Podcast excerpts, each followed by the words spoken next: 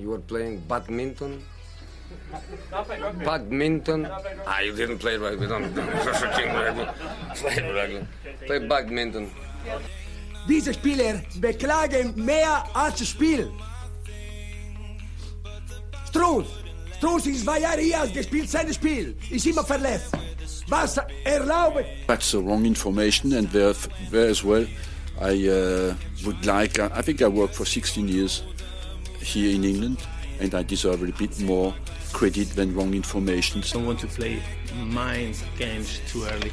I think that they want to start, so I was taking some facts. And he's going to be allowed to walk out of there if he stays and sees his contract out for nothing. If Alex Ferguson is being bullied by a player and his agent or whatever how you want to call it, how wrong is the game?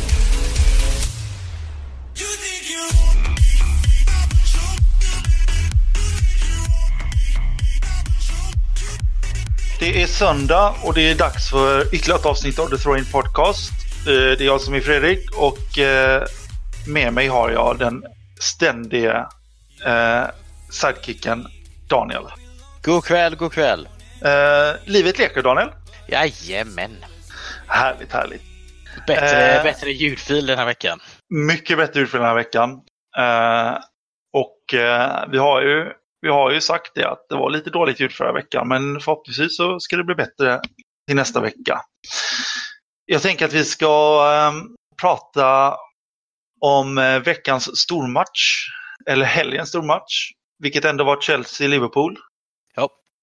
Den slutade 1-1. Mina tankar så här initiellt kändes ju att alltså, Chelsea. Nu kan vi inte prata. Det är helt sjukt. Chelsea. Bra att börja så här. Det är helt sjukt.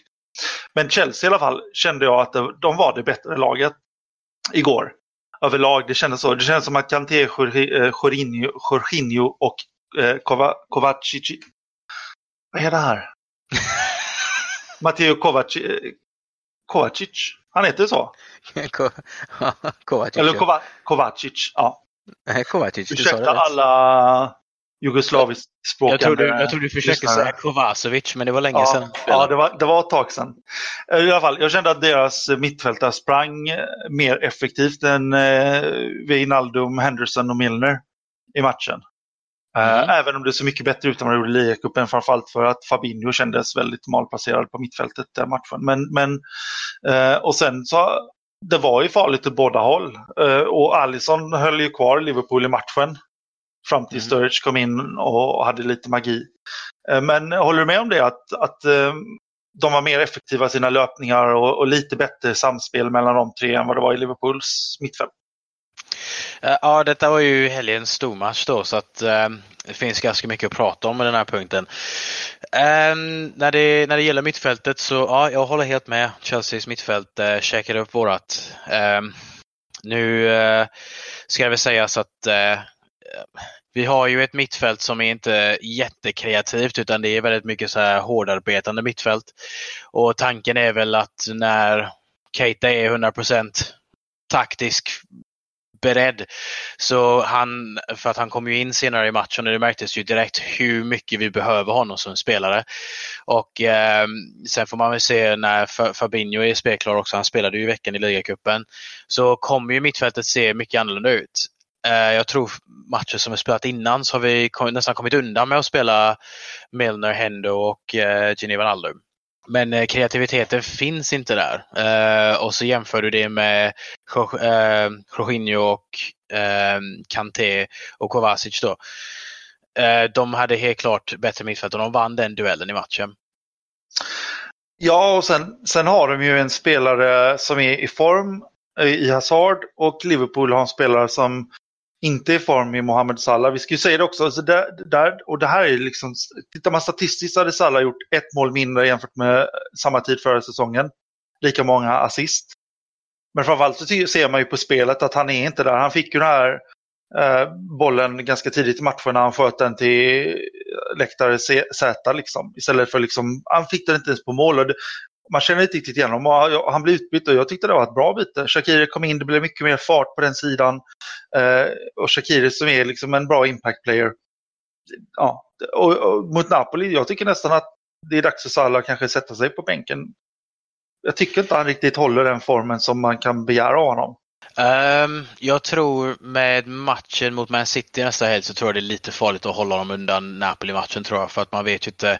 Han är helt enkelt en spelare som är ur form. Hans självförtroende är inte där. Jag tyckte själva löpningarna han gjorde, och jag tyckte han såg mycket bättre ut med bollen än han gjort i matcher som vi spelat den här säsongen. Jag tror det enda som inte finns där, och det gällde nästan hela laget igår, var avsluten.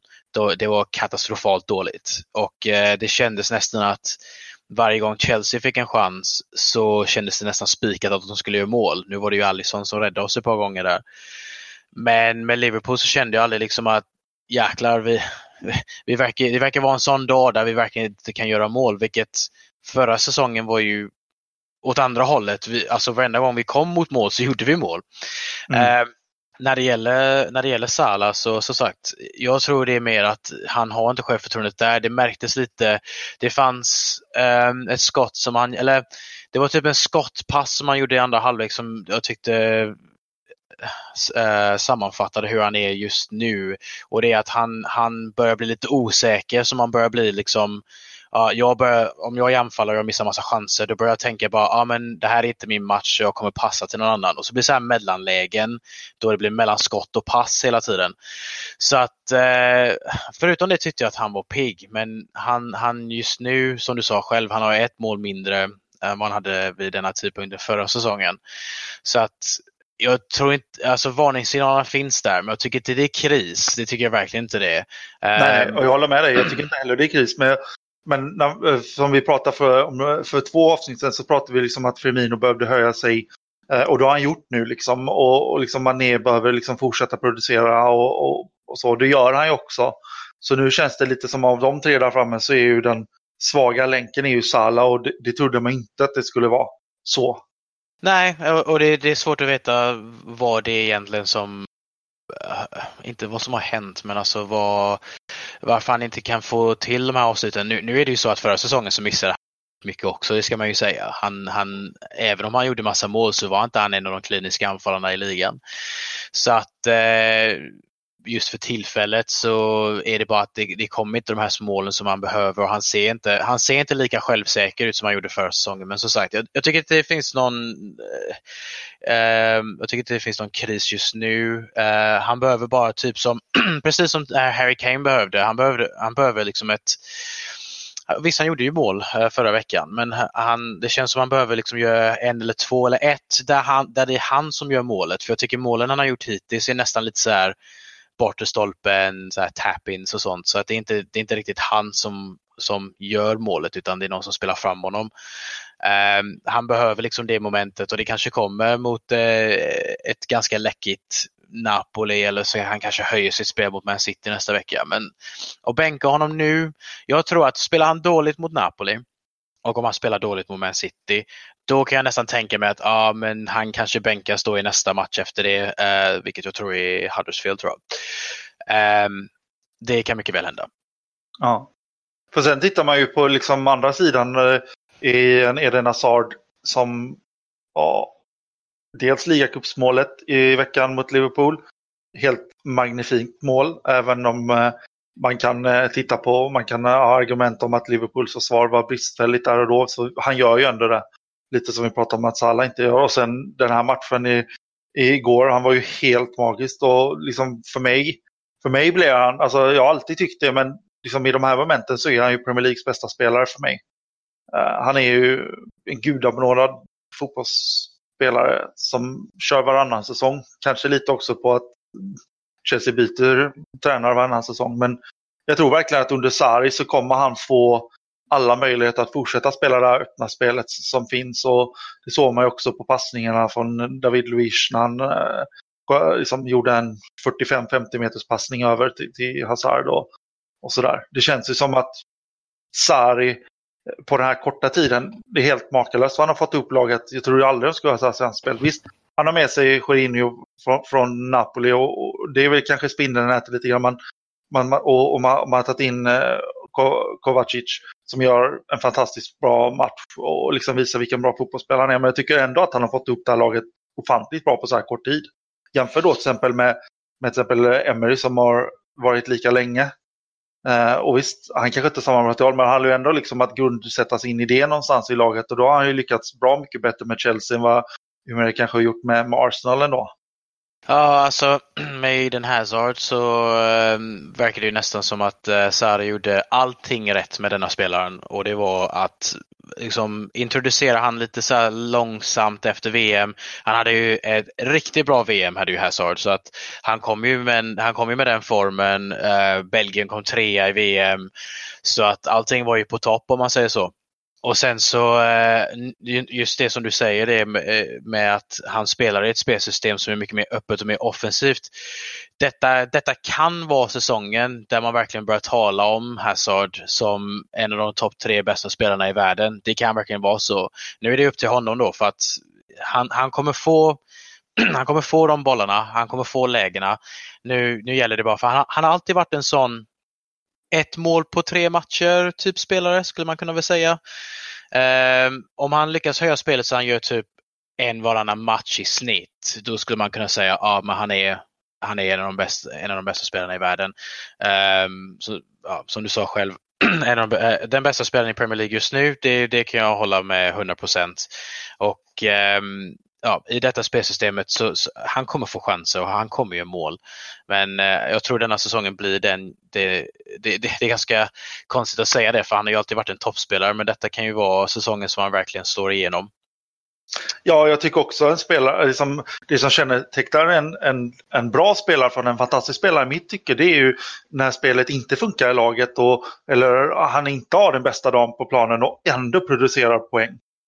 Det där som man har sett från Ronaldo och Messi varenda gång. Okej, men det blev en frispark och Messi och Ronaldo mål. Eller det blev en hörna eller det blev någonting. Och så helt plötsligt så har de gjort 1 eller 2 mål. Och då har de ändå en dålig dag på jobbet så att säga. Och där har ju inte Hazard visat något. För att det har ju visat sig att när laget då har haft problem med, både taktiskt men kanske även liksom interna strider och med gamla tränare. Då har ju Hazard även tagit med det in på plan och liksom spelat sämre. Det kanske tror jag är den viktigaste grejen för honom, och det kanske kommer också nu måla att han blivit några år äldre och sådär, och att liksom, det är klart att när allting går bra så är det enkelt att säga vilken duktig spelare det är. Och det jag försöker säga är att om han visar upp det här, dels som du säger att han höjer målproduceringen eller poängproduceringen, men även gör bra när laget inte funkar taktiskt, då ser vi honom som liksom den ultimata spelaren i Premier League på den positionen, eller liksom av de bästa under Premier League. Ja, han kommer ju få det självförtroendet nu. Alltså man måste ju tänka också att han har ju spelat under 2 ganska defensiva coacher innan. Och det har väl varit ibland där Kanté eller Mourinho släppte tyglarna på honom, men det var inte jätteofta. För att de var väldigt disciplinära tränare. Så att nu kommer han få de tyglarna. Så du kanske, som sagt, han, med åldern och med just den jag tror Sarri kommer i rätt tid i Hazards karriär om man säger så. Och som du säger, det blir ju intressant att se om han kan bli en sån spelare som kan bära ett lag. Frågan är om hjärtat finns där med Chelsea. Jag vet att just nu gör ju det, men man kan ju inte glömma det som han sa i sommar också, att det kanske är tid att testa någonting nytt. Ja. Så att det kan man ju ifrågasätta. Visst, man kan ju peka på Ronaldo och säga men han har ju gått till Juventus den här säsongen. Ja, men han bar ju Real Madrid till titlar, så det är liksom han var inte skyldig Real Madrid någonting. Han hade vunnit så mycket för dem. Så att han bestämde ju själv att nej, men jag vill till Serie A och vinna en titel där också. Jag vill vinna en titel överallt. Ja. Och sen så är det också lite så här att liksom, det är ju självklart att har du spelat ett par år i en klubb och så kan det vara så att du blir mätt i den omgivningen och du vill söka dig bort för att få en ny boost eller liksom en ny utmaning, och du har ingenting kanske till Chelsea som klubb att göra, utan bara att det är en sån typ av spelare. Vi har ju sett det på andra spelare som går liksom vidare även liksom under brinnande hög form i karriären, att men det är dags att ta ett nytt steg, även om det inte kanske alltid är ett steg uppåt. Ja, han har ju alltid varit länkad med Real Madrid. Han har aldrig varit länkad med Barcelona, vilket är intressant. Men han har alltid varit länkad med Real Madrid. Sen kanske det var så att han sa det i sommar utan att ha träffat Sarri då, som han verkar generellt vara en ganska schysst gubbe. Han verkar ju, hans idé om fotboll är ganska simpel. Den är kanske inte simpel att utföra på plan, men den är ganska simpel. Och det är att om vi har bollen så kan inte motståndaren göra mål. Det är så de spelar. Så att här, det är ju många spelare i Chelsea som har kommit ut och sagt det liksom, att över alla dessa år som de har haft olika tränare, att de gillar Sarri jättemycket. Och han spelar en spelstil som alla spelare vill spela för honom. Så att han kanske liksom tänker nu, ja, men nu spelar jag för en coach där jag gör mycket mål, jag är nyckelspelare etc. Så att han kanske han kanske stannar i Chelsea, vem vet. Det beror på helt om de kan vara med i Champions League och om de kan förstärka laget och gör dem till ett titellag, om man säger så. Ja, absolut. Sen måste vi prata lite om Daniel Sturridge, tycker jag. Våran lilla Teddy Shearing. Ja, alltså den här killen är ju lite av ett mysterium för mig. Alltså man ser ju att det finns så ofantligt mycket talang i den här kroppen. Nu satt jag innan det här och tittade statistik här, och liksom om man tittar då på, han har ju knappt spelat för Liverpool de senaste 5 säsongerna, kan man säga. Han har inte gjort en enda säsong över 20 matcher. Sedan 13-14 han gjorde 21 mål på 29 matcher då, när Liverpool slog om ligatiteln och Gerrard snubblade och allt det där. Men det är ju en spelare, när han får vara hel, och han känns ju hel på ett helt annat sätt nu än vad han gjort tidigare säsonger. Jag vet också att jag har läst om honom och jag följer honom på Instagram. Han har ju tagit ett steg i sin professionalism nu ytterligare, där liksom, han är inte ute på kvällarna och festar som gjort innan. Han är inte ute och, du vet, på kvällarna på Instagram varje gång tittar så är han liksom ute och kör bil mitt i natten nästan, eller liksom är på ställen och så. Han är inget sånt nu, han är liksom hemma med sin familj. Och jag tror också att kanske det har varit lite med tid att bygga upp en relation med Klopp. Han var ju utlånad till VBA förra säsongen, men det känns ju som att han känns inte glasaktig längre, utan nu känns det som att performance eller fitness finns där i grund och botten. Han kommer in och, som du säger, nu är han liksom av en impact player. Det jag ställer mig är ju, kan han bli mer? Kan han till och med kanske hota Firmino om första platsen i elvan, även om han inte är den typen av spelare. Han är ju ingen grovjobbare som Firmino är. Han springer inte på det sättet eller så, men han producerar poäng något kopiöst. Och sådana mål som han gör mot Chelsea igår, sådana mål gör ju inte Firmino. Nej, alltså om det gäller att han kommer ta Firminos plats i laget, nej. Det kommer inte hända. Han är Klopps plan B 100%. Kollar man till förra säsongen, de spelarna som vi bytte in, nu pratar jag om bänken generellt och inte bara om Sturridge, men om man kollar på förra säsongen så de mest inbytta spelarna för Liverpool förra säsongen var Chamberlain, Milner och Solanke. Och så kollar du bänken mot Chelsea, Matip, Moreno, Fabinho, Keita, Shaqiri, Sturridge. För det första måste man ju säga vilken jäkla bänk vi har nu jämfört med förra säsongen. Vi kunde ju slänga på Shaqiri för att Salah inte kunde göra mål. Vi kunde slänga in Keita för vi behövde lite mer kreativitet och någon som verkligen tog tag bollen i mittfältet. Och sen Sturridge då sätter vi på med 4 minuter kvar för att hoppas att han gör sin magi, vilket han gör. Alltså, målet var ju, det var inte ens ett hot liksom. Han bara stod där och så pang, bara rätt upp i krysset. Ja. Och han kan göra sådana moment. Frågan är ju fortfarande där ifall kroppen räcker till. 100% instämmer med att, för jag har hört han typ 3 gånger nu i intervjuer efter matcher, och han låter som en helt annan spelare. Han pratar om teamwork, han pratar om att hjälpa laget så mycket som möjligt, och han pratar, det är ingenting mig. Förut så var han alltid lite så här, nej men det är bra att jag kan visa vad jag kan göra, bla bla bla. Han är en helt annan spelare just nu när det gäller utanför plan, och jag tror lånet till VBA och liksom bli skadad efter ett par matcher där, tror jag fick honom att inse, alltså vet du vad, jag kommer inte på grund av mina skador. Jag kommer inte vara en startspelare just nu. Och han har ju verkligen köpt in med Klopp att men denna säsongen kommer jag vara din plan B. Och jag tror rent fitnessmässigt så ser han ju mycket bättre ut än vad han gjort i förra säsongen. Och som du sa själv, han ser lite mindre glasaktig ut. Ja, jag tror att han har levt väldigt mycket på sin talang här. Men han kom igenom en City och liksom i början här 2006-2007 eller om det var 2007-2008. Du vet, så här supertalang. Du vet hur engelsmännen gillar att hypa sina nya unga lovande. Kom till Chelsea, fick egentligen bara en säsong chansen på sig. Gjorde ändå liksom strax över 10 mål tror jag. Och sen liksom det hände inte så mycket mer. Och sen blev han då såld till Liverpool efter ett lån ut. Jag blandade ihop det. Och sen då till Liverpool. Och jag tror han har levt väldigt mycket på sin talang och tänkt att min talang kommer liksom bära mig. Men man tänker ju alltid tillbaka till den säsongen Sterling, Suarez och Sturridge. Det var ju, man tänker ju hela tiden tillbaka till det och bara jäklar, vilken bra spelare han alltså man ska inte säga han var, men alltså när han var skadefri, och jag kommer ihåg det var ju en punkt där också där han hade många skador och var tvungen att lita på honom för att Suarez var han avstängd eller skadad? Ja, han bet ju Ivanovic och var avstängd i 7 matcher. Ja, och så var ju vi tvungna att då lita oss på Sturridge och han kom igenom hela det där utan några problem och gjorde mål och vi kunde fortsätta och så vidare. Så att visst, man tänker ju alltid på det. Så att, men om Sturridge nu köper in på det här då att han är Klopps plan B, kan vara på bänk, det kan kanske till och med gynna England om man är helt ärlig, för att han är ju 29 nu, så att han kan ju spela i nästa EM.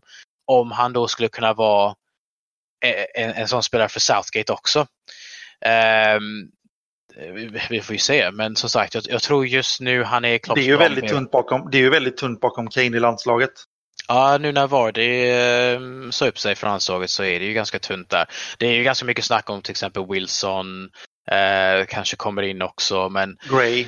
Ja, exakt. Sådana spelare som är lite yngre. Jag tror Southgate letar väl mest för sådana som är under 27. Om de är nya in i laget så vill han vill inte ta in äldre om man säger. Men Sturridge har varit där. Om han nu är mycket proffsigare utanför plan, det kanske krävs. Han kan ju lära upp de yngre spelarna om hur man ska avsluta och sådana saker. Så att, det kan ju vara någonting som gynnar Liverpool och England, det vet man aldrig. Sen i matchen så får man väl också lyfta fram båda målvakterna tycker jag. Alisson gång på gång. Keita gjorde ett par helt otroliga räddningar också. Även Mané skott ner mot ena stolpen. Fantastisk räddning. Och sådär. Ja, jag tyckte Kepa såg lite så här. Han är ju, man får ju tänka också, han är ju världens dyraste målvakt just nu. Så kanske prislappen var lite tung för han i början. Men jag tycker varenda vecka nu så ser han bättre och bättre och bättre ut. Och det är en ganska stor mantel att ta över Peter Cech som var en legend där. Och Peter Cech kom ju till Chelsea från Rennes när han var 21 år gammal. Kepa är 23. Men jag tror Kepa, alltså, jag tror han kan bli den nya målvaktslegenden för Chelsea. Alltså, så bra är han. Och det bevisade han mot Liverpool. Alltså den killen ser inte ut som 23. Alltså, hade han varit i Sverige hade han fått visa läck på systemet i typ 20 år till. Barnansikte har han. Ja, det är babyface. Ja. Och så Alisson då som till skillnad från när vi har haft Mignolet i mål, han är mycket mer beslutsam. Han är mycket mer aggressiv när det gäller att rusa ut. Jag tycker jag gillar sådana målvakter som får anfallaren och liksom inte tveka men liksom tänka lite mer på deras avslut, och det verkar så varenda anfall som Chelsea hade så kände de bara oj, Liverpool har en bättre målvakt nu så nu får vi kolla. Det är lite så här chicken race när det gäller Alisson, så att, men han gjorde det väldigt bra, Kepa gjorde det väldigt bra. Och sen vill jag gärna lyfta fram också David Luiz som jag kanske har kritiserat för, men jag tyckte det var nog hans bästa match i en Chelsea-tröja skulle jag nog vilja säga igår. Jag tyckte han var riktigt bra. Såg inte alls klantig ut. Gjorde 5 interceptions och 2 blockar. Det var ju en block speciellt då. På mållinjen där, ja. Som hade blivit mål annars. Spelade fram chanser till Willian och tror en till Giroud också. Så att riktigt bra match. Man får ju titta tillbaka och säga okej, han var ju del av det Chelsea-lag som vann ligan. Sen kunde han inte ens komma in i laget förra säsongen. Och nu så har han kommit tillbaka då. Och det var väl lite frågetecken om han är ju bra i en 3-backslinje för då kan han gå ut med bollen. Hur bra kommer han vara i en 4-backslinje? Och alla de tveksamheter som jag hade med Chelsea-backlinjen inför den här matchen, jag tyckte de stod upp bra. De stod upp bättre än vad jag trodde de skulle göra. Så att, nej, det är riktigt bra insats från honom. Ja, han har ju tagit Cales plats. Så att det är bara det är ju bra för Cale, ingen dålig spelare. Har varit utan i Chelseas backlinje de sista åren. Ja, han kan ju inte få en enda spelminut just nu så att, nej. Han kom väl in då när Rudiger blev skadad förra omgången. Men annars så får han inte spela så mycket. Nej. Ja. Men det var väldigt välspännande match. Så då, och i och med Chelsea är liksom där de är nu så känns det lite som att det utkristalliserat sig en trio i toppen. Det är ju Man City, det är Liverpool och det är Chelsea. Så visst, jag säger inte att Tottenham och Arsenal inte har hängt på dem, men någonstans känns det ändå som att dels är de 3 lagen som inte har förlorat och det är de 3 lagen som har släppt in minst mål. Det är de 3 lagen som har gjort mest mål. Så att det känns ju ändå någonstans som att liksom, när vi börjar titta framåt vårkanten så jag kommer inte vara förvånad om det fortfarande är de här 3 som liksom gör upp om ett. Så känner jag i alla fall. Och det är ett starkt betyg för Chelsea. Jag säger inte att det var liksom ett dåligt lag när Sarri kom. Men man får ordning på dem så här snabbt med tanke på hur det ser ut förra säsongen. Det är väldigt, väldigt bra betyg till honom tycker jag. Ja, inför matchen så sa Sarri då vi är för ett år ifrån där Liverpool är nu. Och då sen efter matchen så sa han att han var väldigt förvånad hur mycket närmare han trodde han var efter matchen då. Så han sa att nej men definitivt den här säsongen vi kan få topp 4. Ligan det spelade han bort direkt. Han sa att nej vi har inte ett lag som kan ta ligan men vi tror verkligen vi kan komma 4 vilket det tror jag definitivt. Jag tror inför säsongen så hade jag dem i topp 4 för att de har ingen europeisk fotboll. De har ett annat spelsätt. De har inget dåligt lag. Och så har du ju då Arsenal som har ett nybygge, en ny tränare. Jag tyckte inte de har inte samma material som Chelsea har. Och sen så har du Man United då, som verkar liksom falla bort helt totalt. Men matchen i sig var en riktigt bra reklam för Premier League. Det tycker jag 100%. Det är liksom oftast i sådana här matcher där det är 2 stycken lag som möts väldigt tidigt som har haft en bra start på säsongen så brukar det vara så lite smånervöst och varken ett eller lagen vill förlora matchen. Så det brukar bli en ganska pissmatch om man säger så. Det här var verkligen inte så. Det var positiv fotboll. Det var 2 lag som ville vinna. Så att det är jättebra reklam för ligan. Ja, vad bra att du pratar om Man United lite där, för det är faktiskt nästa match för jag vill prata om mer djupgående West Ham, Man United. United kom ju med bra form, ska vi ändå säga. De vann 2 ligamatcher och spelade lika mot Wolverhampton, sen mötte de Young Boys i Champions League och vann den matchen. Även om visst de förlorade i ligacupen, men det var ju med liksom B-laget om man säger. Men de kom ju liksom en dag, de har ändå börjat liksom få igång lite Man United-trunket. Kommer till West Ham. West Ham som vann nu senaste förra omgången också har självförtroende. Men det här alltså spelar McTominay som mittback. Young till högen då för att Valencia fortfarande är skadad. Men det är ju ingen kreativitet i det här laget överhuvudtaget. Lukaku jättedålig. Pogba utbytt för att han inte var bra.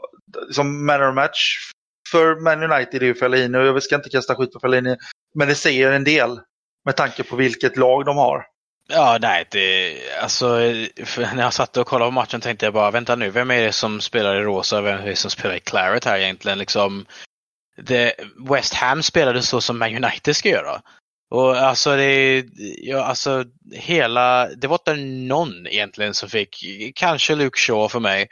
Men det var ingen i det laget som fick något godkänt tecken alls. Det är alltså... Martial får chans från starten istället för Sanchez.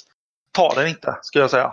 Han tar det. Nej, men Martial, han hade ändå spelat bra de två senaste matcherna, så det kunde jag fatta. Sanchez har ju varit jättedålig sedan han kom till United. Det har ju inte varit någon spelare som varit lika dålig som honom sen han kom. Någonting har ju hänt där med honom. Han psyker ju helt sen tiden i Arsenal och sen nu bytet till Man United. Och alltså, man kan inte lägga allt vid Mourinhos dörr, men hade jag varit United-fan, vad finns det för positivt att titta för denna säsongen? Inte något. De kommer inte bättra sin säsong förra säsong. Det tror jag inte. Inte ligan. Alltså, de är ju fortfarande kvar i Champions League. Jag menar, men jag säger att liksom, man kan ju argumentera för att de kanske, visst klarar sig som gruppen, kanske till och med tar sig, men sen i kvartsfinalen så kommer de möta ett jättebra lag och så ryker de. Om de får Real Madrid eller om de får Barcelona, alltså, för de har ju inte laget som kan stå emot den typen av spel. För jag menar, kan man inte vinna mot West Ham eller liksom producera eller göra en taktiskt bra match mot West Ham, så kommer man inte kunna vinna de matcherna heller. Det finns inte en skuggan av en chans. Nej, jag menar, efter matchen så sa ju Mourinho igår att mål nummer 1 var offside, 2 var självmål, 3 var en foul på Rashford innan bollen spelades upp till Arnautovic. Visst, man kan ju klandra domaren så mycket, men alltså, de hade ju inte förtjänat att få en pinne ur den matchen. Alltså, det är riktigt dåligt. Riktigt, riktigt dåligt. Alltså, vi trodde ju att Arsenal var dåliga i början av säsongen. Det här är värre. Det United-laget och så som de spelade igår är ju något av det sämsta som jag någonsin sett från dem.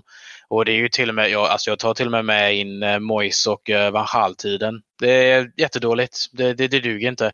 De ser ut som ett barn som har blivit släppt av på ett disco och deras föräldrar har klätt dem, medan alla andra barn som är från Man City och Liverpool har typ de senaste kläderna på sig, du vet, och är jättekola.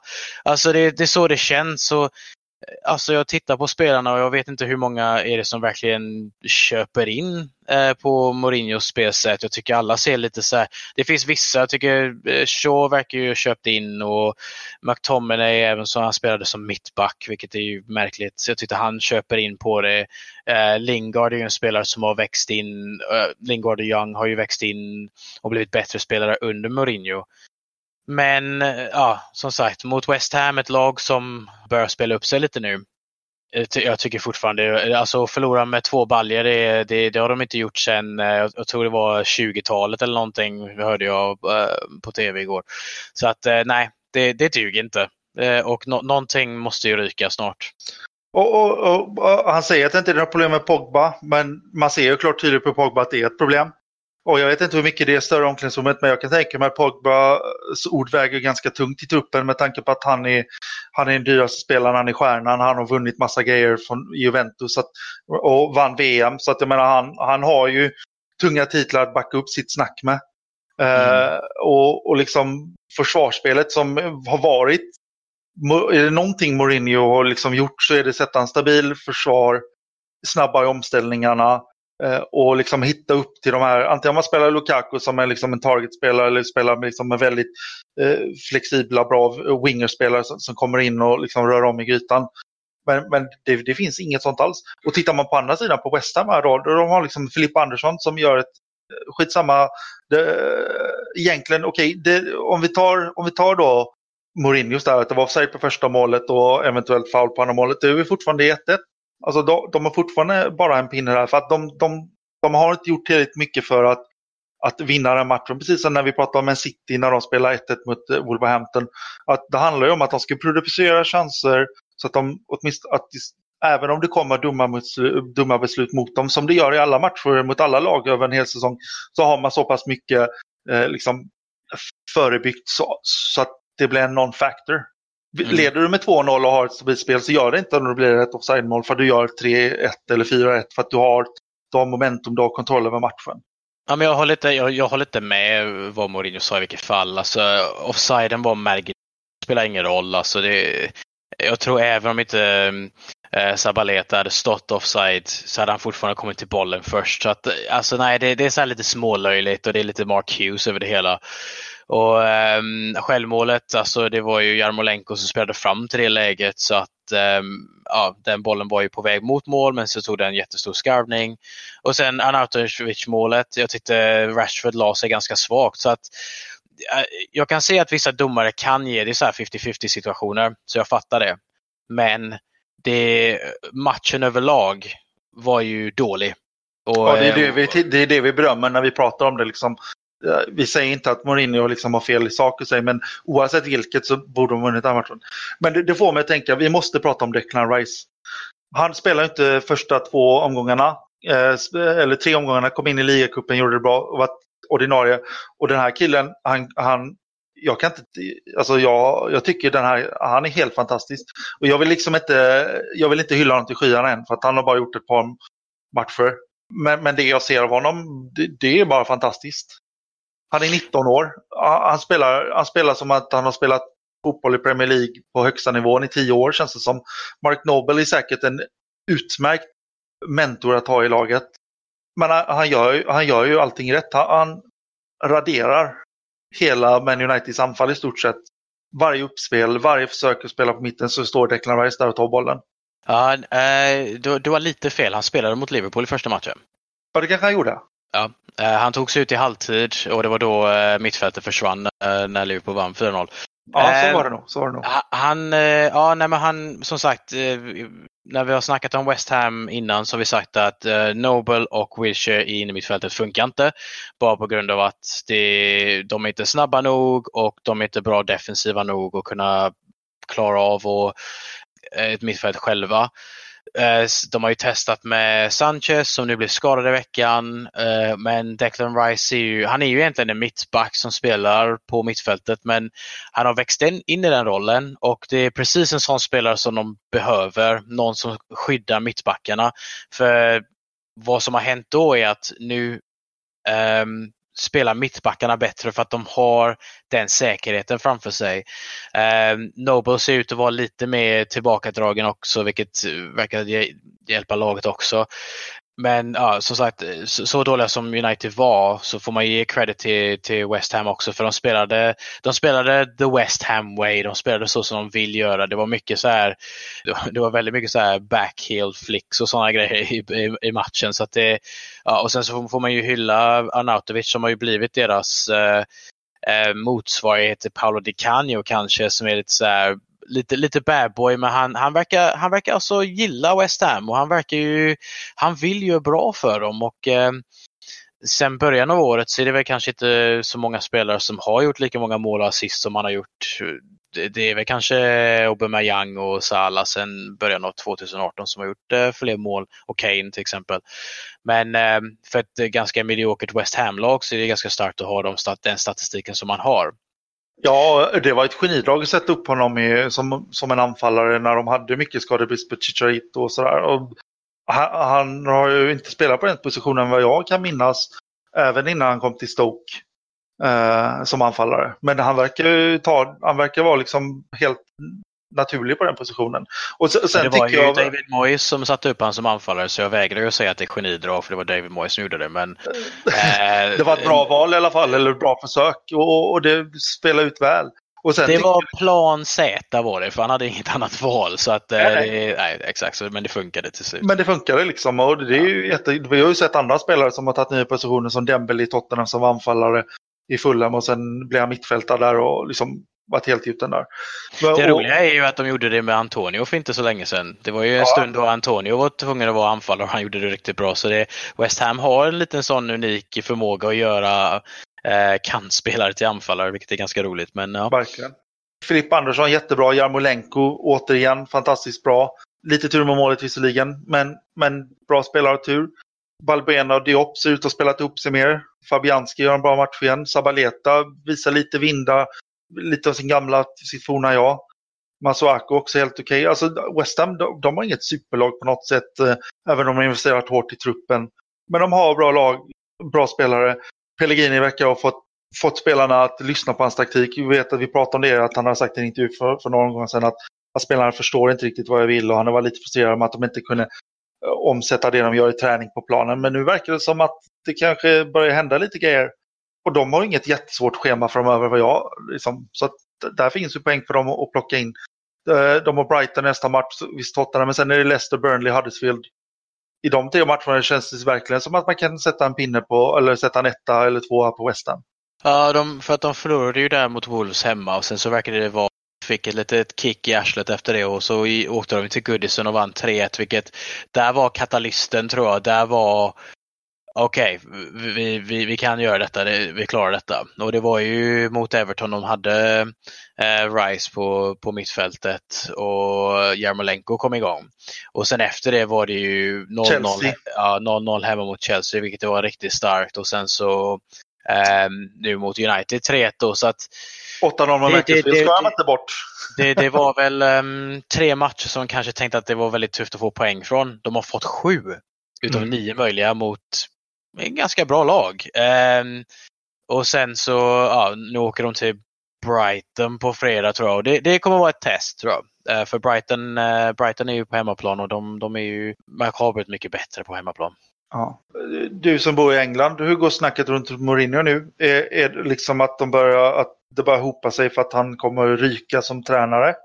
Det är ju frågan vi ställer oss nu. Det blir liksom en naturlig, även om jag avskyr att man sparkar tränare för tidigt. Men det känns ju lite som att det redan tar slut. Liksom, jag vill höra lite, hur går djungeltrumman i England? Just nu är det så att det är mycket snack fortfarande om Mourinho och Pogba, relationen. Mycket snack är att båda två kommer försvinna, och snacket mest nu är vem kommer försvinna först. Jag tror Mourinho, jag läste någonstans att du kommer få bättre odds på att Mourinho stannar kvar till slutet av säsongen än att han blir sparkad, och det säger ganska mycket. Jag tror alltså det är stora matcher framöver för United. De har ju Valencia borta i veckan, vad tror jag. Och sen så har de ju Newcastle hemma och Chelsea borta. Dåliga resultat i de matcherna. Valencia hemma har de. Får de spela borta mot Young Boys. Just det, tack. Valencia som jag hade ju som mitt now for something completely different förra veckan. Då såklart när jag sa att de inte hade vunnit den där matchen gick de och vann en match. Så att, Valencia har börjat spela upp sig faktiskt. De har fått några poäng hit och dit och vann ju senast. Så att det blir ingen lätt match. Valencia kommer känna att om det var någon tid att möta United så är det nu. Mm. Och jag tror de flesta börjar frågesätta Mourinhos. För jag kan nästan hålla med. Man är nästan lite så här småförvirrad nu. Man kommer inte ens ihåg okej, vilka spelare är det som han har kastat ut och sen släppt in igen. Och så spelar Herrera i mittförsvaret mot Tottenham. Spelar McTominay i mittförsvar mot West Ham. Man börjar liksom tappa greppet på vad är det du försöker göra? Liksom, vad är det du försöker bevisa för oss? Liksom, alltså, jag tycker lite synd om honom, för det verkar som han har tappat greppet totalt. Och Mourinho är ändå en sån tränare som jag beundrade när han var i Porto och kom till Chelsea och gick till Inter. Jag har till och med 2 stycken Mourinho-böcker som jag har läst, och alltså mycket av psykologin och den här det är vi mot världen-mentaliteten. Alltså det var beundransvärt, och jag var väldigt avundsjuk när han gick till Chelsea över Liverpool, för att det var ju lite 50-50 där, för att det var ju den sista matchen Liverpool Chelsea om Champions League-plats, då Jesper Grönkär gjorde 2-1 på Liverpool. Och då blev det ju så att Chelsea kom 4, Abramovich köpte Chelsea, Mourinho kom till Chelsea, vilket kunde varit en helt annan historia om Liverpool hade slutat 4 den säsongen. Det kanske hade Abramovich suttit hos oss med Mourinho. Men som sagt, beundrade mycket vad han har gjort. Sen inte tiden känner jag att allting har gått åt pipan. Han kom ändå tillbaka och vann ligan och Chelsea. Han vann ligan i Real Madrid. Så att jag menar, han har ju fortfarande tagit titlar. Jo, han har gjort det, och det känns lite som att det alltid är så de första 2 säsongerna där spelarna känner bara men vi har Mourinho och vi kommer vinna nu. Och alla köper in i det, men det verkar ta slut efter ett tag. Bensinen tar slut i tanken. Och det är väl bara för att alltså jag tror just den tiden då Mourinho var i Porto och Chelsea så fanns lite den här manager-powern fanns lite kvar. Jag tror inte den finns där längre. Jag tror att spelare är mycket mer så här men om inte jag är glad och nöjd med det som händer i laget nu så slutar jag bara spela. Och det fanns inte innan. Men det är för mycket skift åt spelarna nu. Liksom när det gäller själva den player-powern har ju växt och manager-powern har krympt. Så att du ser ju sådana tränare som, för Guardiola har gjort det sedan dag ett, men sen så har du tränare som Sarri och Klopp i Premier League då, som allting handlar om lagbygge för det mesta av tiden. Medan Mourinho är lite mer old school, allting handlar om taktiskt och etc, du vet. Så att, ja, själv tycker jag det är synd, för att man ska inte glömma det som han har gjort och det som han har vunnit. Men samtidigt just nu så, ja, alltså det funkar inte. Vi får se, alltså det känns ju som att går inte vägen mot Valencia och sen nästa ligamatch mot Newcastle, som man tycker de börjar vinna den matchen med tanke på Newcastle ser ut. Och sen sa du ju Chelsea kan ju vara spiken i kistan där. Vilket vore ironiskt. Ja, men det är så med fotbollen, den är rund. Den kommer tillbaka och biter dig. Ja, vi lämnar här. Vi får se vad som händer. Och så hoppar vi över på just sagda Newcastle. De mötte Leicester hemma. Förlorar 2-0. Straffen var solklar. Maguire gör ett Guire-mål som vi svenskar känner väl till från VM. Men liksom, var ska vi sätta Newcastle i det här? De är på nedflyttningsplats just nu. De har tagit 2 poäng. De har inte vunnit än. De har inte köpt någon spelare i sommar. Bara sålt. Ja, Kennedy spelar vänsterback till exempel. Vad händer där? Alltså det är lite så här... Inför säsongen så tänkte jag bara okej, men Newcastle kommer vara okej. De har Benitez, han kan ha Roncourt i ligan. Jag börjar bli lite tveksam nu alltså. Just är det Benitez fel att de inte kommer att hålla kvar i ligan? Eller är det omständigheterna i Newcastle som gör att Benitez inte kan göra sitt jobb fullt ut?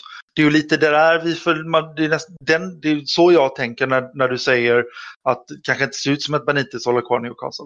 Alltså, den största skulden med Newcastle är ju att det är ju Ashley. Och det är så hur klubben drivs.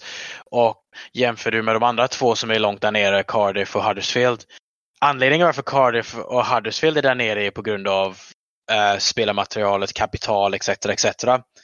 Newcastle har inte det problemet. De har ju fått in massa pengar, men de har en chairman som slukar upp allt.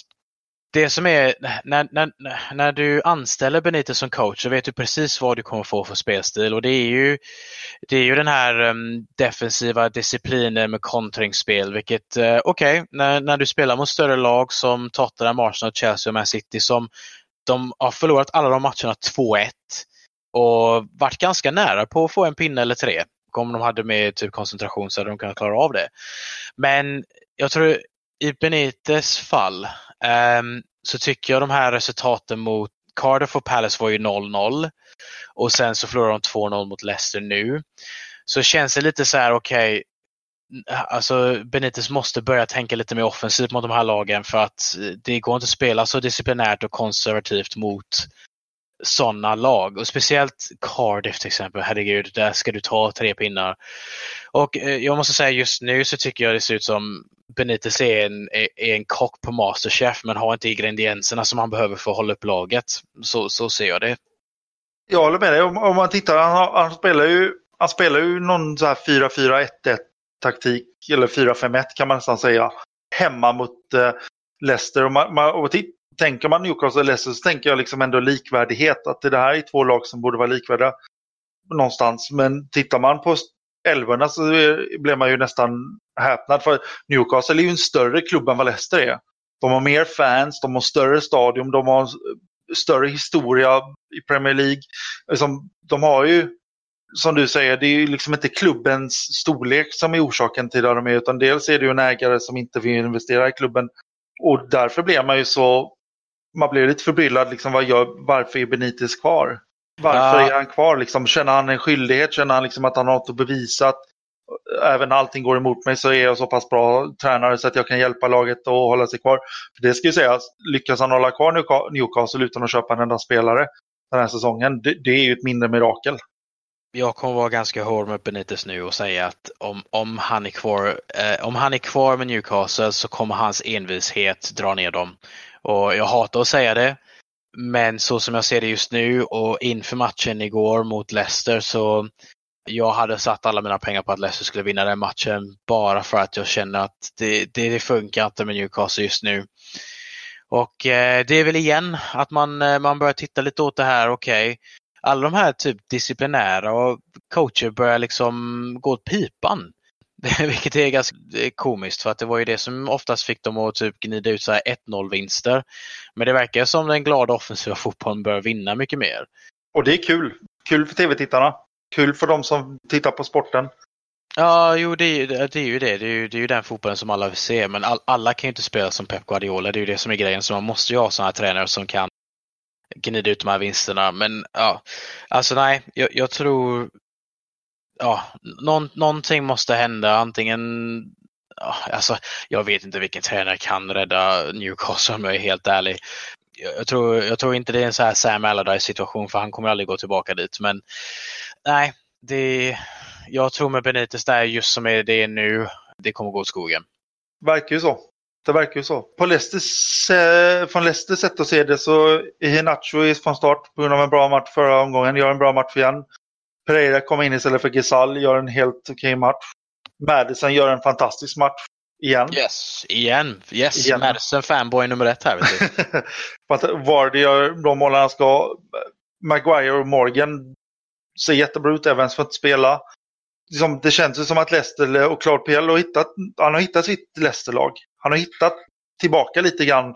Inte där de vann ligan, men liksom hitta tillbaka till ett positivt spelande Leicester som liksom vi tycker att de bör vara någonstans. Lite mittenlag, kanske några position 7, 8, 9 någonstans. Och de är ju på väg nu upp. De vinner matcher efter varandra. Harry Maguire är ju en bjässe där bak. Vad säger man? Just för mig det kommer bli intressant att se om Madison blir uttagen i landslaget nu i veckan. För det är på torsdag tror jag. Så det blir väldigt intressant att se, för han börjar spela mycket mer 90 minuters matcher nu. Förtjänar han en plats i landslaget då? Ja, 100% alltså. De senaste matcherna så liksom mål, assist, han har det här lilla extra. Jag tycker inte Dele Alli är väl fortfarande lite så här småskadad och har inte varit riktigt i form så sett, så att jag kan inte se varför inte, för att vi kan ju, det är ju Kroatien och Spanien vi ska spela mot, så antagligen kommer vi spela trebackslinjen igen. Och då kommer vi spela 2 spelare bakom Kane. Jag kan inte se varför inte Madison kan få en chans. Varför inte? Det är ju liksom Nations League som det verkar ju som Southgate inte bryr sig så himla mycket om de matcherna. Så varför inte? Varför inte testa? Han, som sagt, han har det här lilla extra och han har ju frisparkskapaciteten. Han har hörnkapaciteten, så varför inte? När det gäller Leicester så... Ja, de börjar spela upp sig. Jag tycker det ser bra ut. KPL verkar ju, så länge han vinner matcher så ser han säkrare och säkrare ut i jobbet. Men stabilt lag. Alltså jag tycker även om man har tappat Mahrez så det ser stabilt ut. Ja, det är lite skönt tycker jag för att KPL får lite upprättning nu. Alltså han var ju väldigt utfälld när han fick sparken från Southampton, och det är ju, ja, liksom, tittar man på tiden han hade i League One med Lyon och det här, oavsett hur dominerande han var så ska det ändå göras någonstans. Så det är kul för Klopp tycker jag. Jag tycker han är en härlig prick, och när man lyssnar på hans intervjuer så verkar han ju väldigt som båda fötterna på marken och liksom en trevlig prick. Ja, som man får ju säga också med Southampton som hade kom 6:a och ligacupfinal och var ju tvungen att sälja några av hans bästa spelare i början av säsongen. Så alltså jag tyckte det var hårt att sparka honom bara för att han spelade inte på ett sätt som Southampton-fans ville se. Men sen så ser du förra säsongen då att allting började gå åt skogen för dem, så att de åkte ju nästan ner. Ja. Och tittar man nu, undrar om vem de helst skulle vara, skulle de vilja ha kvar Mark Hughes nu eller skulle de vilja ha Claude Puel? Ja, jag vet vad mitt svar hade varit. Japp. Yep. Du, vi ska gå igenom matcherna lite snabbt tänkte jag också. De övriga matcherna här bara så vi får en kommentar på dem. Vi hade Huddersfield Tottenham. Tottenham spelar borta, gjorde det bra. Kane tillbaka i storform tycker jag. Känns det som. 2 mål, fantastiskt bra. Billig jävla straff på Rose alltså. Mm-hmm. Billig straff. Ja, nej. Kane 2 mål. Ser piggare ut nu. Huddersfield fortfarande andra säsongssyndromen. Kom och åka ner. Det är kört för dem tycker jag. Alltså det Det finns ingenting där, det finns inte spelarmaterialet, det verkar inte stämma alls för dem. Och jag kommer ihåg när Bournemouth hade en svår Andersson-syndrom, så tog inte det så här lång tid att komma ur den. Och nej, det ser tungt ut för Huddersfield alltså. Ja, Sim, gillar Wagner.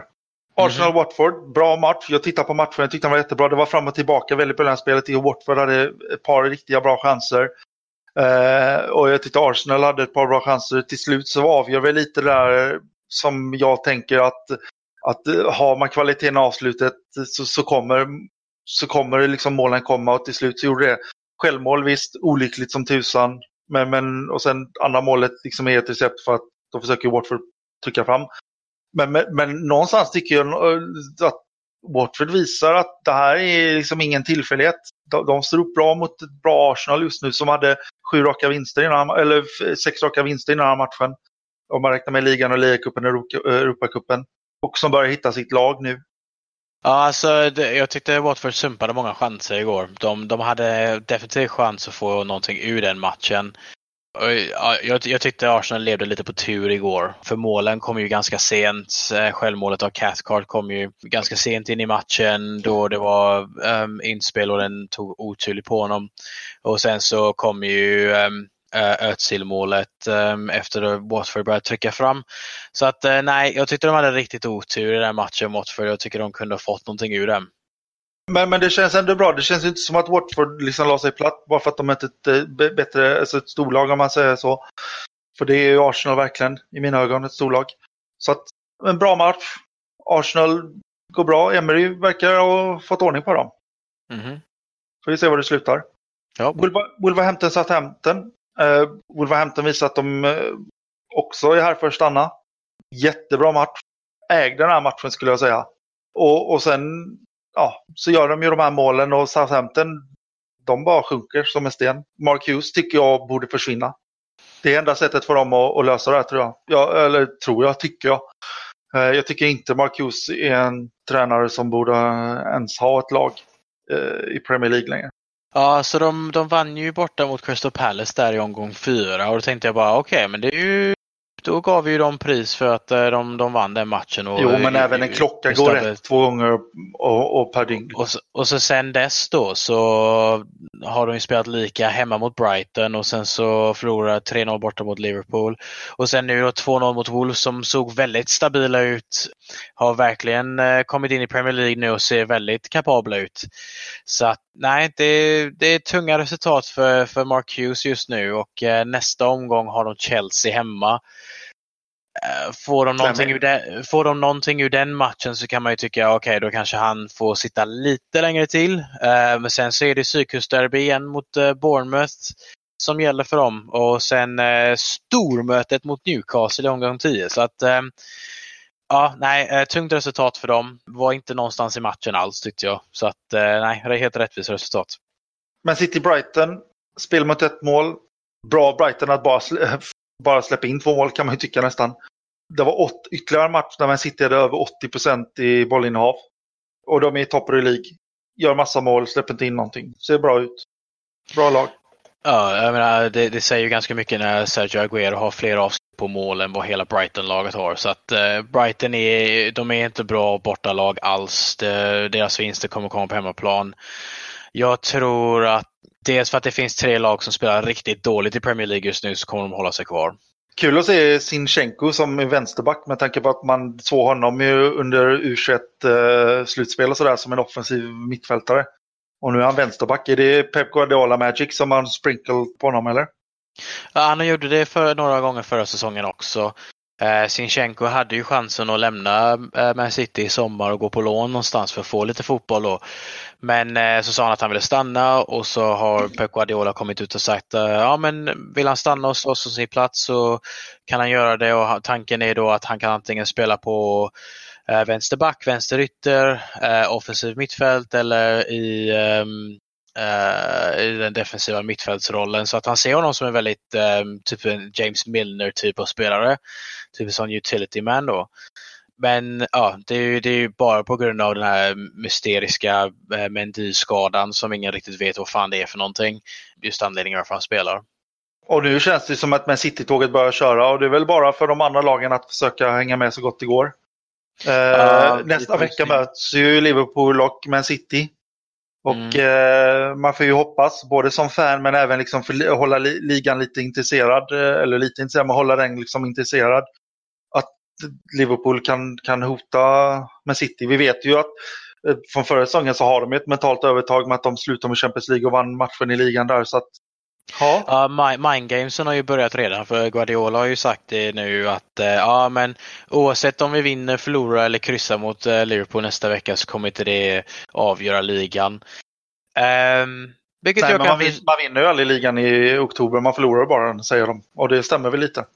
Ja, jag menar, men City har ingen lätt spelschema ändå, för att det är ju som sagt Liverpool borta, och sen följande helg är det Burnley hemma som har börjat spela upp sig. Man skulle inte tro att Burnley kan få någonting från den matchen, men Burnley spelar ju upp sig, och sen så har man Spurs borta. Ja, Shakhtar borta i Champions League också däremellan.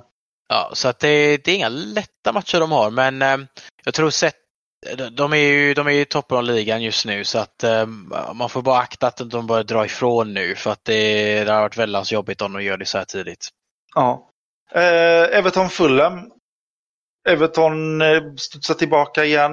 Visst, de förlorade senast mot mot Arsenal i en ganska bra match från deras sätt att se det.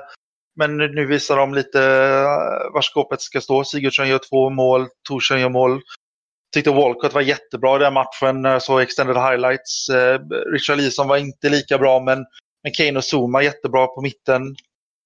Ja, det känns ju bra. Och jag tycker inte riktigt att Fulham har fått ordning på det när de spelar borta. Det är fortfarande lite så här, ja, jag vet inte. Det funkar inte riktigt för Jokanovic när de spelar borta. Nej, alltså jag hyllade ju Sigurdsson ett par gånger och sagt det, att han ser väldigt farlig ut i den här offensiva mittfältsrollen, och han gjorde ju mål förra helgen tror jag, och så gjorde han 2 mål igen. Så han börjar spela in sig en väldigt stor nyckelroll för Everton just nu. De behövde den vinsten igår, definitivt, för att det började se lite så här skakigt ut, för att de hade väl kryssat 2, förlorat 2 de senaste nu, så att det behövdes verkligen ett stort resultat. 3-0. Nej, tycker jag inte i överkant. Jag tyckte de spelade väldigt imponerande. Fulham kan ju inte hålla nollan för 5 öre. Men deras poäng kommer komma från hemmaplan. Så att det kommer inte komma i de här matcherna. De har mycket, mycket större matcher framöver. Och nästa match är ju Arsenal hemma i London. Ska du gå och kolla på Craven Cottage? Nej, du kan inte. Jo, om du vill så kan jag göra det. Men då kan jag tyvärr inte komma på ditt bröllop. Ja, just det. Ja, det är ju rätt bra om du gör det. Och så hade vi match idag. Cardiff-Burnley. Jag tittade på matchen. Jag tyckte att Cardiff, de gör vad de kan, men det räcker inte till. Burnley var bättre och rättvist, tycker jag. Dyche var väldigt glad. Han var inte alls nöjd på laget efter första halvlek. Och sa till dem, jag lyssnade på presskonferensen eller snacket med Sky Sports efteråt, och han sa det att han påminner om att gubbar, vi är ju uppgående. Ut och spela som vi kan. Tarkowski blev skadad. Vi vet inte allvarligt det, men det kan ju vara ett avbräck för dem, även om... Vad gjorde han? Tog han in Kevin Long, va? Vad tycker du? Ja, Burnley spelar ju upp sig nu, så att, det är ju 2 raka vinster. Ja, alltså det här var ju en måste-match för Cardiff. Och jag tror inför matchen så jag trodde att Burnley skulle ha mer i tanken än vad Cardiff har. Tyvärr så, nej... Cardiff, det kommer bli en lång säsong för de här fansen alltså. För att det blir ju inte lättare spelschema. Det blir ju Spurs nästa vecka för dem. Nej, Burnley rättvist. Hade bara 2 skott på mål. Och det är rätt intressant. För jag tror de har haft, jag läste 7 skott på mål i de 2 senaste matcherna, har gjort 6 mål. Så att de har blivit väldigt kliniska helt plötsligt. Ja, men som sagt, de får ju hela sin vecka nu att preppa, som vi sa som jag sa i förra veckan i podden. Och de har fått lite andrum nu, de har Huddersfield hemma nästa match, så att det är ju bra chans att få 3 pinnar igen. Så att nej, de behöver de här vinsterna för att stanna upp. Men som sagt, det finns 3 sämre lag i ligan just nu, så att de flesta lagen känner sig nog lite mer säkrare. Och sen har vi en placeholder-match imorgon, Bournemouth Crystal Palace, och jag får känslan att det kan bli en riktigt, riktigt bra match där alltså. Så att, ja, vi får se imorgon. Completely different. Now for something completely different, Danny. Jag tänker att jag ska kicka igång. Jag ska kicka igång och prata lite om den skotska Premier League. Jag kommer bara ranta sen ändå, så det är ingen fara. Ja, det är grymt, det är grymt. Och visst, säsongen är väldigt ung, de har inte spelat så många. Men Hearth och Midlothian ligger i topp. Och det är lite anmärkningsvärt. För inget annat lag har legat på position 1 förutom Celtic eller Rangers efter mer än 6 omgångar på 8 år. Vilket är anmärkningsvärt. Och det är inget annat lag som vunnit ligan förutom Celtic och Rangers. Sen Aberdeen gjorde det när en viss Sir Alex Ferguson var tränare där 83-84. Och jag säger inte att Hearts kommer vinna ligan. Men det jag säger är att det är fantastiskt kul att se att det inte är tvåmansligor. Och jag tycker det är spännande. Hearts, jag har tittat lite på highlights på deras match och så. De spelar riktigt bra fotboll alltså. Nu möter de St. Johnston och vann 2-1 igår. Och ja, det ser riktigt kul ut. De leder under ligan med 5 poäng. De har inte förlorat en enda match. Jag tror de till och med slog Celtic typ i tredje omgången eller något. Så att, ja. Vad tror du? Tror du att Hearts kan hålla hela vägen in, eller kommer Celtic och eventuellt Rangers då hinna ikapp? Det är en bra fråga. Jag såg det häromdagen, för jag sneglade lite på ligan, för jag såg något resultat på telefonen att Celtic förlorade mot Kilmarnock eller någonting sånt, tror jag. Och då sneglade jag snabbt på ligan och så såg jag att Hearts var i topp. Och vad jag vet, alltså jag är inte så himla insatt i skotsk fotboll, men vad jag vet är att de spelar väldigt stabilt och bra. Sen om det räcker, jag vet inte. Det beror på hur mycket det imploderar i Celtic just nu, för det har varit lite problem med spelare som vill flytta ut därifrån, som inte fick sina klubbövergångar i sommar och så vidare. Och ja, sen så hela den här debatten mellan Gerrard och Rodgers kanske det hjälper ju Hearts, för det lägger ju lite mindre press på dem.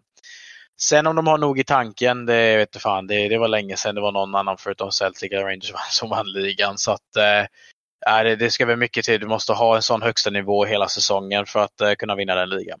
Vet du vem de har som anfallare? Förresten, Hearts. Det är en gammal favorit i oss. Steven Naismith. Gamla Everton eller vet du? Ja, jag gillar inte honom, nej. Ja. Exakt. Han gillar vi. Spelar i Norwich också. Han är på lån till Hearts. Och gör det bra. 5 mål på 7 matcher. Så det var det jag hade idag. Ja, heja Hearts, säger jag. Mm-hmm. Vad vill du prata om? Jag ska FIFA-basha nu alltså. Inte FIFA-spelet utan FIFA, bara rent generellt. Du kan basha spelet också. För att vad jag har läst så är det ju helt värdelöst.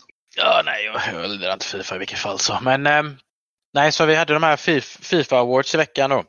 Och jag tycker inte något av det. Det finns ingen jävla sens i allt, någonting. Så att ja, till exempel du har FIFA Pro-laget då som de släppte, vilket var De Gea i mål, Alves, Ramos, Varane, Marcelo som backar. Och sen så hade du Kanté och Modric på mittfältet. Och sen så hade du Hazard, Ronaldo, Mbappé och Messi då som anfallare. Okej, så det första som jag skulle säga då är att hur fan kan de utmärka Courtois som den bästa målvakten fast han kommer inte in i världselvan? Det fattar inte jag. Jag tycker varken De Gea eller Courtois hade riktigt så här jättebra säsonger förra året. Men i Courtois fall så tycker jag att det var att han blev han hade en sämre start fast mycket bättre slut, och sen i VM då så han hade väldigt bra VM. De Gea var tvärtom, hade en bra start och sen gick åt skogen till slut, och han var ju bland en av de sämsta målvakterna i VM, tyckte jag. Ja, alltså jag tycker det är så här lite skumt hur man kan ge pris för till exempel Courtois som målvakt, eller att de 3 bästa spelarna som var utmärkt att vinna awarden var ju Messi, Ronaldo och Salah då. Men Salah platsar inte i världselvan. Så det är så här liksom, jag fattar inte. Jag fattar ingenting. Alltså hur kan awardsen vara så olika från varandra? Jag förstår mig inte riktigt på det. Så jag tror för mig det största var att Salah inte platsade i det laget. Det tyckte jag var väldigt märkligt när han gjorde så många mål etc. Och tog Liverpool till final i Champions League. Vissa missade 2 matcher i VM, va? Men sista matchen han spelade gjorde han mål, hör jag för mig. Ja, nej, han gjorde mål och han var ju skadad så det var inte så mycket han kunde göra åt det. Visst, jag fattar att Mbappé var den bästa som spelade i VM-turneringen. Okej, det fattar jag. Det var ett pris som han skulle ha vunnit för han är en väldigt duktig spelare. Men skulle han verkligen varit i det här laget? Eller känns det lite mer att vi rusar lite för mycket fram med ja, men det var, han har gjort skitbra etc. Så att, nej, jag tyckte Salah visade ju mer. 44 mål på 52 matcher och inte komma in i en världselva. Alltså det är ju det är fuck? Ju extremt mycket politik och typ ett land som Vanatau har lika mycket makt som ett land som Tyskland. Och det är, jag har läst jättemånga inom både framförallt UEFA då, som tycker att det här är helt värdelöst. Men det är ju så, det är uppbyggt inom FIFA och det är ju därför sådana som korrupta ledare kan hålla kvar så länge som Platini för UEFA och vad heter han jävla Schumann från Schweiz som satt FIFAs förra president som jag glömt namnet på. För att de gav jättemycket resurser till de här länderna för att de då skulle som taktiskt rösta på det de tyckte var bra.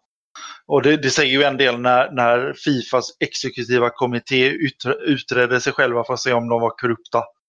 Det säger ju egentligen allt för mig när det kommer till FIFA och det organet. Ja, och alltså som sagt, det finns ett så här konstiga beslut som tas. Och visst, jag fattar att Frankrike vann VM. Så visst, du måste ha något franskt representativt i laget. Men hade det inte varit bättre då att ha Griezmann med i laget till exempel? Lloris som gjorde ett fantastiskt bra VM. Ja, Lloris hade jag haft inne i det laget 100 dagar i veckan. För att, ja. Nu är det bara 7 dagar i en vecka, Daniel. Jajamän. Men han hade, för mig hade han en bättre säsong. Okej, om du tar ifrån det där misstaget som han gjorde i finalen. Men han hade ju en riktigt bra säsong. Och han har vunnit VM och han var bättre än De Gea och Courtois. Så att, men som sagt, Griezmann för mig, han vann 3 finaler, varav en var VM. Så att, ja, mycket märkliga beslut, så jag ville bara säga bu till FIFA. Riktigt skitsystem. Och själva ceremonin var ju kass också. Det var ju jättetråkigt att titta på. Och, men kul att Modric vann årets spelare i alla fall. Jo, det tycker jag han är värd. Men det finns ett så här, ja, som sagt, det sker för mig skulle inte varit i det laget. Hazard, hade han verkligen en jättebra säsong? Nej. Kanté hade bra VM, men hade han verkligen en jättebra säsong med Chelsea? Nej. Mbappé lite för tidigt? Ja. Så att det var lite så här, nej. Och så Dani Alves också. Han skadade typ ett halvår. Han lever ju på det här forna Barcelona-tiden. Alltså, till och med Kyle Walker hade varit ett bättre högerback att ha inne där. Eller Dani Carvalho. Visst, då hade det varit ett helt Real Madrid-försvar, men du fattar. Alltså, Dani Alves, alltså jag fattar inte riktigt. Och det är väl lite problemet med de här, just när det är prisutdelningen, att man värderar att oberoende av vad man spelar. För tittar man på Baldor så är det ju anfallare, alltså det har inte varit en försvarare som har vunnit sedan vad blev det? 2006 när Paolo Cannavaro vann VM. Och det krävdes ju dels en helt magisk säsong av honom plus att de vann VM. Han var ju outstanding i Real Madrid den säsongen. Eller om han sålde sig Real Madrid efter den sommaren. Ja, skitsamma. Så att jag menar, man värderar ju inte. Man tittar, alltså när man ger awards så gör man det till de som har varit offensivt bäst. Man tittar inte hur bra har den här spelaren varit. Det görs inte den. Man värderar inte det lika högt och det är därför Messi och Ronaldo har lagt beslag på den här pokalen de sista 15 åren eller vad det nu är. Och så är det ju. Och det är jättetråkigt. Och det gör ju också att det urholkar värdet på de här grejerna. För att folk tittar på det och rycker på axlarna och säger ja. Ja, det är FIFA, och nu menar jag spelet, det är FIFA-generationen, de hjärndöda fotbollssupportrar. Det här står helt för Daniel. Ja, nej, ska jag. Ska vi ta veckans vinnare och säga godnatt till oss, till våra kära lyssnare? Ja, det har varit ett långt avsnitt nu. Så att okej, så veckans vinnare för mig, Man City. Dominerade totalt mot Brighton, 28 avslut. Leder ligan.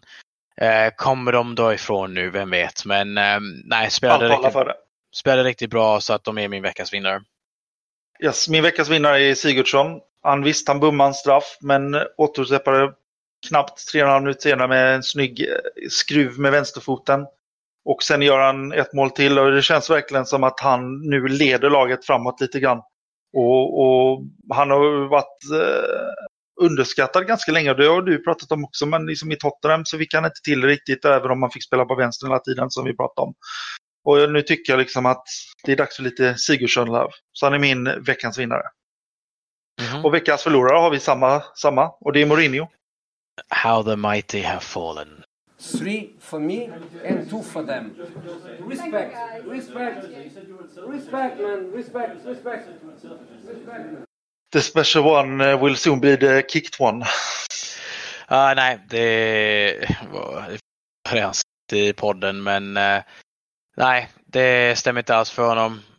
Som sagt, jag fattar inte riktigt vad han försöker bevisa med alla hans antics och så vidare, med spelaruttagningar och så vidare. Så att nej, han är min veckans förlorare.